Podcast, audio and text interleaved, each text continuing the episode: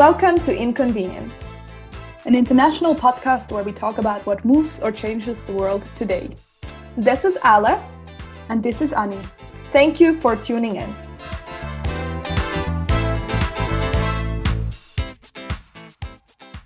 Hello, listeners, and welcome to another episode of Inconvenient. We hope you enjoyed our last episode about authenticity on social media and that you are doing well and staying healthy throughout the coronavirus lockdown. I'm really, really excited for this episode because today we are coming mm-hmm. to you with a topic to announce that our girl, Ale, recently has opened her own company and uh, office, officially launched it on social media. So, your startup is called Alleverse, um, yes. and it's all about bringing non-formal education to schools, NGOs, and businesses, and mar- making acquiring soft skill as a priority in our education. But what does non-formal education actually mean? Today, Ella will help us to dive deeper into this topic.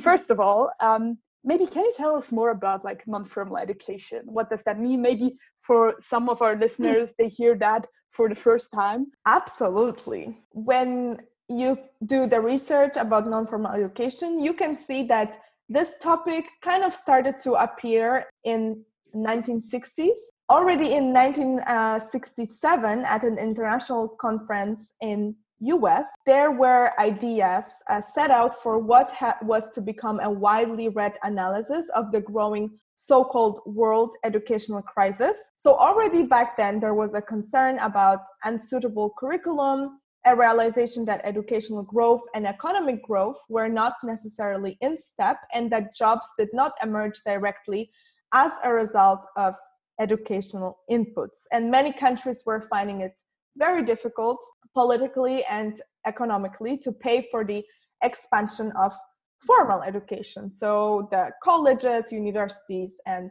schools. And back then, the conclusion was that formal education systems had adapted too slowly to the so- socio-economic changes around them, and that we were held back not only by the conservatism of the educational system, but also by the inertia of societies themselves. If we uh, also accept that educational policy making tends to follow rather than lead other social trends, then it followed that change would have to come not merely from within formal schooling, but from the wider society and from other sectors within it. It was from this point of departure that economics and the World Bank even began to make a distinction between informal, non-formal, and formal education. Okay, that's really interesting to hear more about the, the history of non-formal education already that it started in the 70s. You also see that nowadays, according to like, for example, marketwatch.com, the hottest, meaning like the most wanted skill on the job market today is creativity. Yes, so it's actually not a hard skill that's most wanted by today's job market, but a soft skill. As well, Forbes.com has recently published an article where it said that actually the storytelling is the skill that right now is very much needed for the businesses to thrive and succeed it. so it's the skill that it's required from a lot of potential employees to have so we see that our school system that we still have today they were essentially created in the industri- industrial age and responded to the needs of that time. So it means like meaning hundreds years ago yes. right so school is all about like following instruction in the proper way like go to number 25 stop talking do this exercise write this essay and so on. And i think that was like good for that time right? Where most of the working force were factory workers and their whole job was valued by whether they have done instructions properly or not but with the modern world values we also have like a change. And we see that as we mentioned that we search more for people who can be creative communication communicate their solution for the problems and collaborate with others. And i think that was that's what non-formal education what wants to bring up more in people right? With um, the whole creativity and communication and so on Ale, what is your own experience with with education and how did you get into the field of non-formal education? Okay, story time. As a lot of people in the world. I went to school when I was about seven years old. From the very first day at school, I really was confronted with the way of learning that I haven't been confronted before that.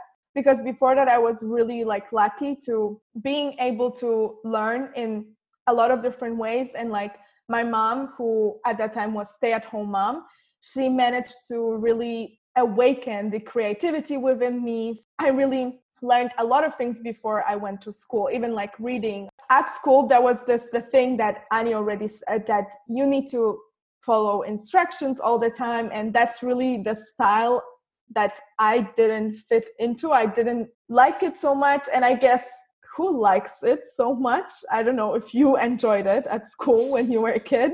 I went with my education, I went on with my education, formal education, and I started seeing that the fact whether I was interested in something was so much dependent on the way it was being taught. So, what was the teacher doing? What were the methods yeah. that the teacher used to teach us the subjects? And I was like fortunate to have really good teachers uh, and very creative teachers with like Polish language, English, history, and very bad teachers with physics, math, and chemistry and biology. So you can, of course, already deduct from that that I really didn't go on to get like a physics degree or uh, I didn't become an IT specialist, computer scientist, whatever.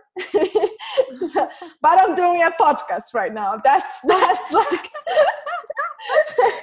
that's you can see the journey right there. So uh, when I was at school and I started li- really learning that, at the same time, I started being very active with a lot of NGOs and I did a lot of social work as volunteering. And then at the end of high school, I just started working in an NGO as an employee as well and as like a board member. And that also made me immerse myself in the world where a lot of things depended on me and I had to be really creative to mm-hmm. create solutions to the problems that I was seeing. And I'm saying like both small problems and also those big problems that mm-hmm. I had to create solutions to them in long term. I went to university as a lot of people expected from me and my peers to really do well on the exams and to go to university. So I went to university, I went to study law.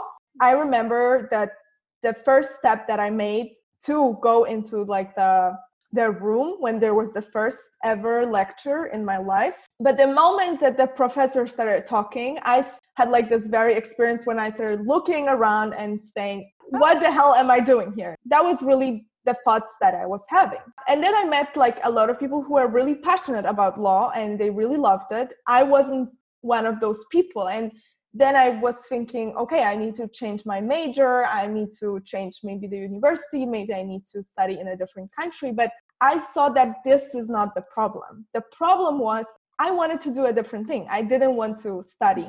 After like a while, because I also like was really, really getting further and deeper into my job and what I was doing. And I worked as a person who was responsible for migrants integration in the local communities. With that work, I also started working in non-formal education. And that means that I started to bring the topics that in schools we don't talk about, like for example, where the stereotypes come from, where the mm-hmm. prejudice comes from, where the discrimination comes from. Really going to a lot of different young people, mostly in schools, and talking with them about it, I started creating like different activities that helped people to understand why are they prejudiced against people who come from different countries, against migrants, against refugees. So I started being more and more engaged in that. And at the same time, I dropped out of college. I was really happy with that decision, even though it was really hard.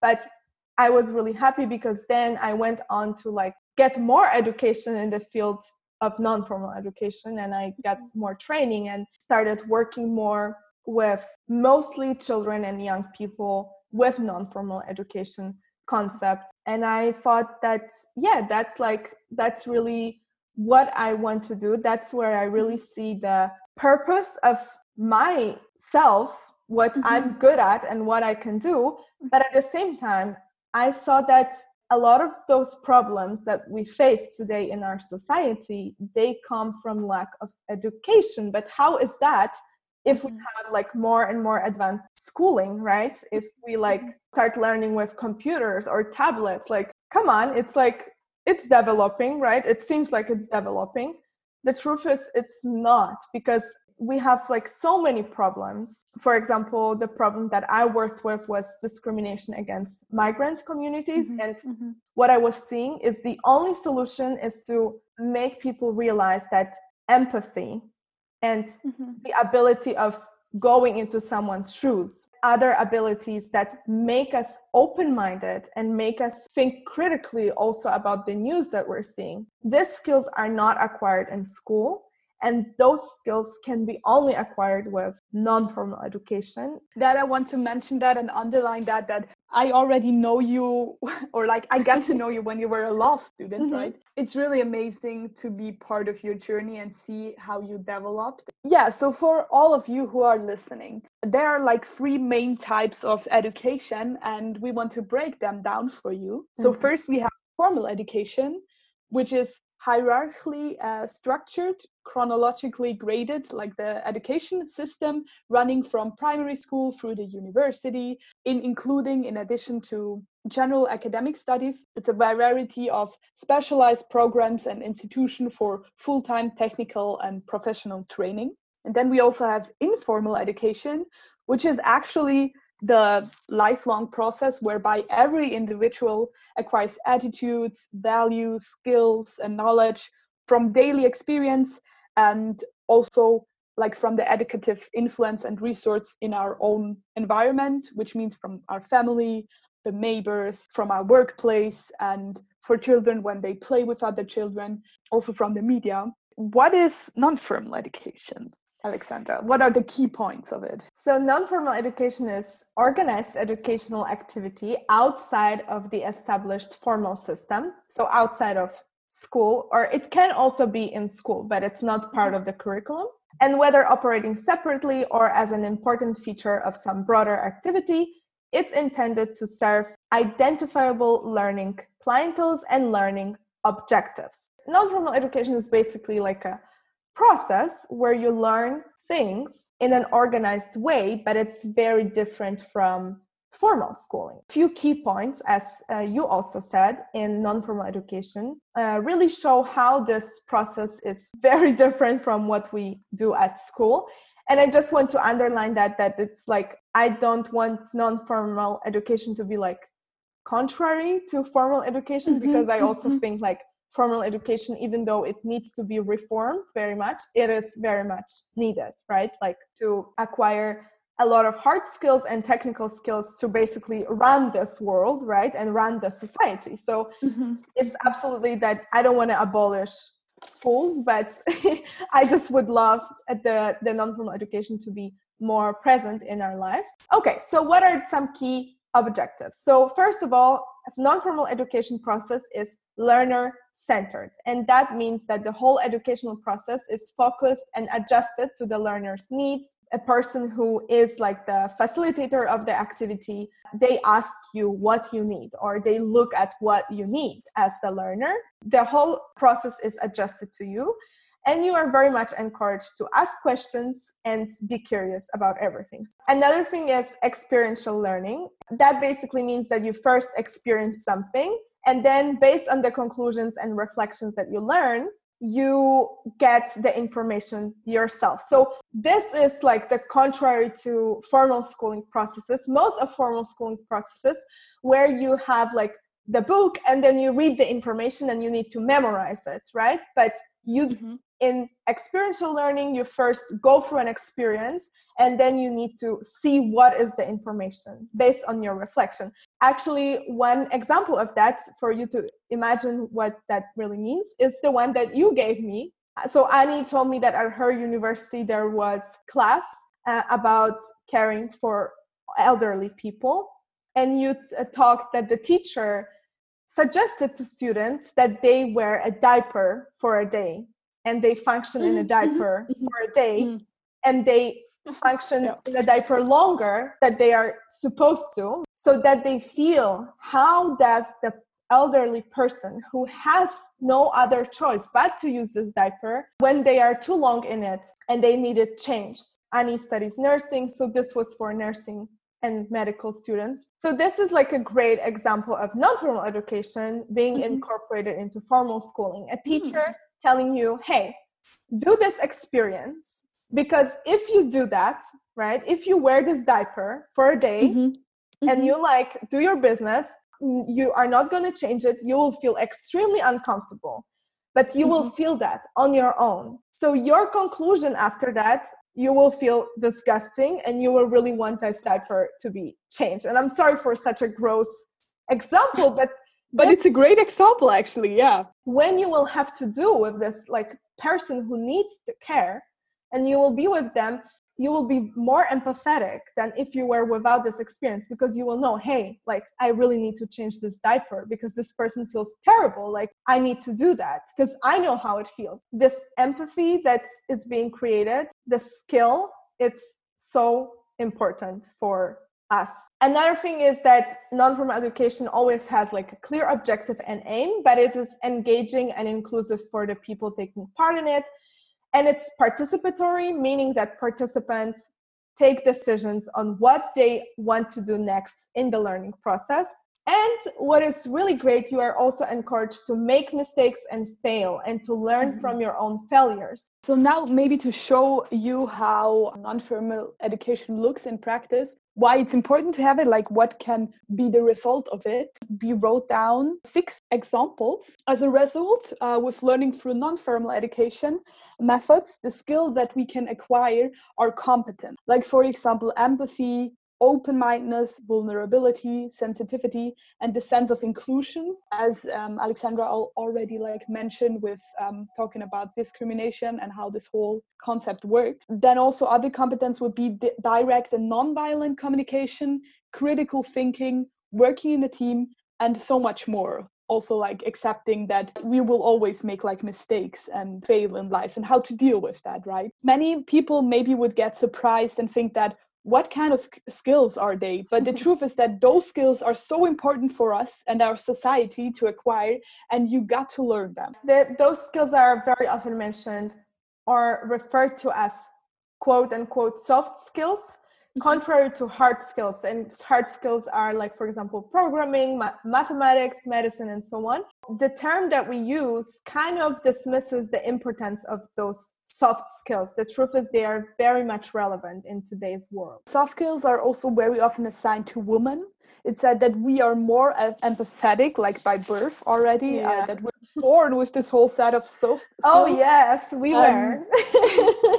but we also need to learn them. And in a society, women are more conditioned to be like, to have this so, uh, soft skills, uh, to be sen- sensitive to the needs of others, and to take into consideration others' well-being mm-hmm. also because society tells us that's the role of, of a woman in society these are the skills that actually we all should have them it doesn't have something to do with our gender right learning hard, hard skills has become relatively easy with all the resources that we have nowadays. It's really important to mention that not everyone has access to that, and we need to remember that. And there are still a lot of people, a lot more than we would want to, that don't have access to any education.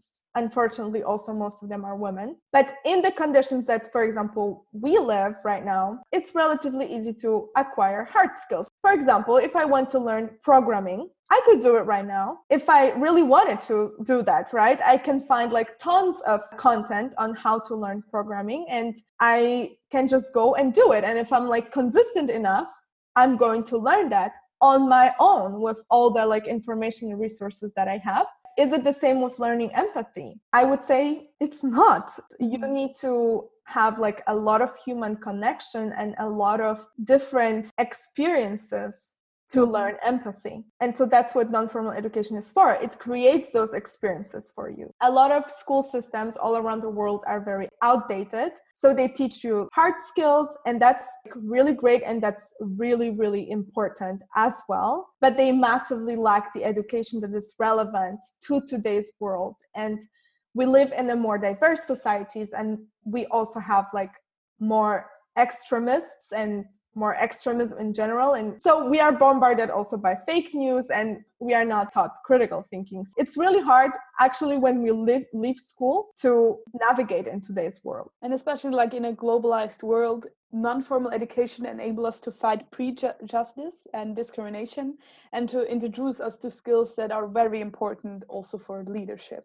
ultimately we need to decide like as a society that we want to get people to be educated formally with hard skills and that's really important but we also need the same people not to then go on after they have their degree not to then go on as leaders and be powered by like prejudice and stereotypes but to be powered with the will of inclusion and equal treatment and empathy for everyone. Ali, I really want to thank you for like telling all of us dive more into this topic of uh, non-formal education. And again congratulations to your own startup now. If you want to learn more um, about non-formal education and to hear more about ale um, you can head to alleverse.com and you can also find alloverse on facebook and on instagram if i'm right Yes, exactly. Perfect. We're going to link that in the description. Our question for today is What are your thoughts? Do we need a reform of our school system? How does that look in your country? We would love to hear from you. You can write to our email, inconvenient at alleverse.com, or you can also find us on Instagram at Inconvenient Podcast. Uh, leave us a review on Apple Podcasts and share the podcast as always with your friends if you liked it. Thank you so much for listening to that and hear you next time. Bye bye. Bye bye.